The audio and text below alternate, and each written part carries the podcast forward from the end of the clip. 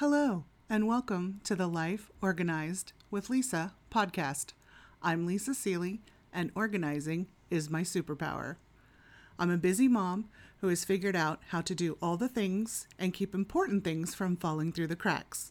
And I'm here to give you tips, tricks, and practical advice about how to organize your entire life. You can find my website at www.lisasealey.com.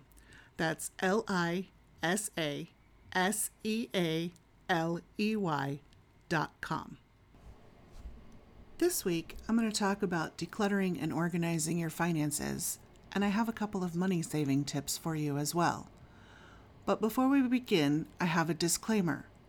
I am not an accountant or a financial advisor. These are simply methods that I came up with that worked for me. If you have a complicated financial situation or this information is confusing to you, I strongly urge you to consult a professional and follow their advice. So, talking about financial decluttering, I'm sure you're asking yourself what the heck I'm talking about. I'm talking about finding ways to reduce your financial obligations quickly. I'm also talking about some simple ways to organize your financial paperwork and a few simple ways to save money. There is a quick money saving audit you can do. Do you have automatic monthly or annual payments being charged to your PayPal account, credit card, or checking account? I'm referring to those things that you don't really think of or even remember you have. Think about it this way Do you really need that Ipsy subscription? What about those magazine subscriptions for those magazines you never have time to read?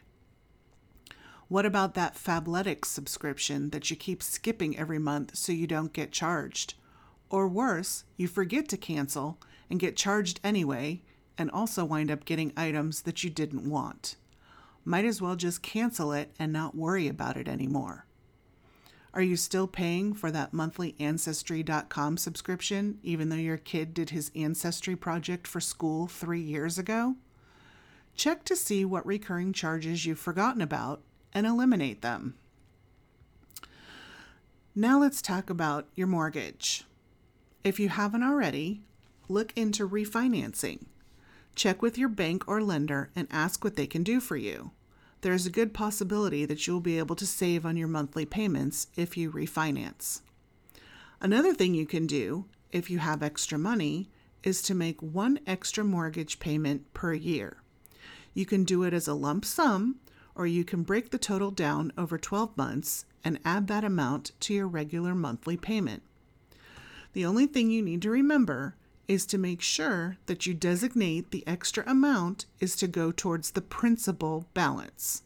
If you do the lump sum, it will have a bigger impact, but the monthly version will still help. Reducing credit card debt. Go through your credit cards and find out what the interest rate is on each of them. There are a couple of things you can do to reduce the amount of money you're going to pay. First, contact your credit card company and ask if they will reduce your interest rate. Sometimes this works, sometimes it doesn't. But if it does, that's an automatic savings right there because it's additional money you won't have to pay on the balance owed. If it doesn't work, and you're trying to get things paid off quickly, take a look at each statement. Take the minimum payment due and add the amount of interest you paid last month. That total is the new amount you should pay next month. It might require some belt tightening in other areas, but if you're paying off the minimum plus the interest each month, your balance will go down much more quickly than if you didn't add the interest to your payment. If you can't add the full interest amount to the minimum due, try adding $20 or whatever additional amount you can afford. Every little bit above the minimum will help. Do this for each of your credit cards. If you don't have the means to do that with every one each month, start with the one that has the highest interest rate, even if the balance is smaller than on your other cards and do that until it's paid off. Then you can take the amount you'd been paying on that card and add it to the payment of the next card in line. Here's an example. If you have one card with an $800 balance and a 19% interest rate, and another card with a $2,000 balance, but the interest rate is only 9.75%, you're going to want to pay off the $800 balance first. Let's say your payment for the $800 card plus the interest is $100 right now. Pay the $100 each month until the card is paid off. Let's say the monthly payment for the $2,000 card plus the interest is $200 right now. Once you've paid off the $800 card, you would add that payment, the $100, to your $2,000 card payment, $200, so your total payment on the $2,000 card becomes $300. The beauty of this system is that except for the very beginning with the first card you tackle, you're not spending any more money than you already are on your payments. Yes, that first one might require some sacrifices and some shuffling of your expenses, but it's worth it. Once you get used to not having that extra bit of money, you won't miss it as you go along. Plus, there is the bonus of getting your cards paid off. Organizing your financial paperwork. The easiest way to do this is to think about going electronic if you haven't already. Most banks and credit card companies, and even utility providers, give the option to go paperless. It saves paper, and you can always find your statements. Keeping track of your paperwork, whether physical copies or digital, requires a filing system. Whatever you choose to do, the system needs to make sense to you and it needs to be easy for you to stick with. If you're going digital, you might want to create folders on your computer or on a flash drive for each bill and download the statements monthly for your records. Or you can just rely on the bank or company to keep them for you. Be mindful, though, that sometimes they only keep one year of statements available to you. If that's the case and you think you might need them later, it's a good idea to download them.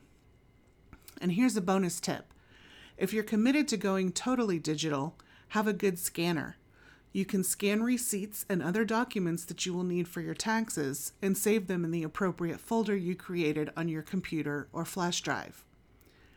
If you're keeping paper copies, you can create a separate folder for each card, utility bill, or bank statement.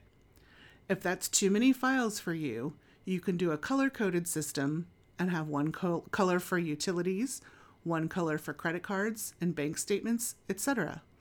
Like I said, do whatever makes the most sense for you and will be the easiest for you to follow. Keeping track of online bills. If you're switching to paying bills online, you'll need to have a system to make sure re- you remember to deduct them from your checking account balance. The best method is to make a date to look at your expenses and bills monthly. Put it on your calendar as a recurring task and make sure you do it. If you have a lot of bills and the time, you might want to do it weekly. Now let's talk about some quick and simple ways to save money. First, set up a recurring transfer from your checking account to your savings account. Pick an amount that works for you. It can be as little as $5 or it can be as much as you can afford. The point is, if it's an automatic transfer, you won't have to think about it and you'll be building your savings. The caveat is that you also need to remember to account for it each month in your checkbook. Another way to save money with a bank account is to find a high yield savings account. Shop around for one with good reviews and interest rates. You'd be surprised how quickly interest can grow, especially if you're using the tip above and having automatic deposits transferred into the savings account. Be sure to check the rules about withdrawals. Oftentimes, there is a monthly limit. If you go over that limit, they will assess a charge. Another way is to check your grocery store's digital coupons. It only takes a few minutes, and if you've linked your shopper loyalty card, they are loaded automatically.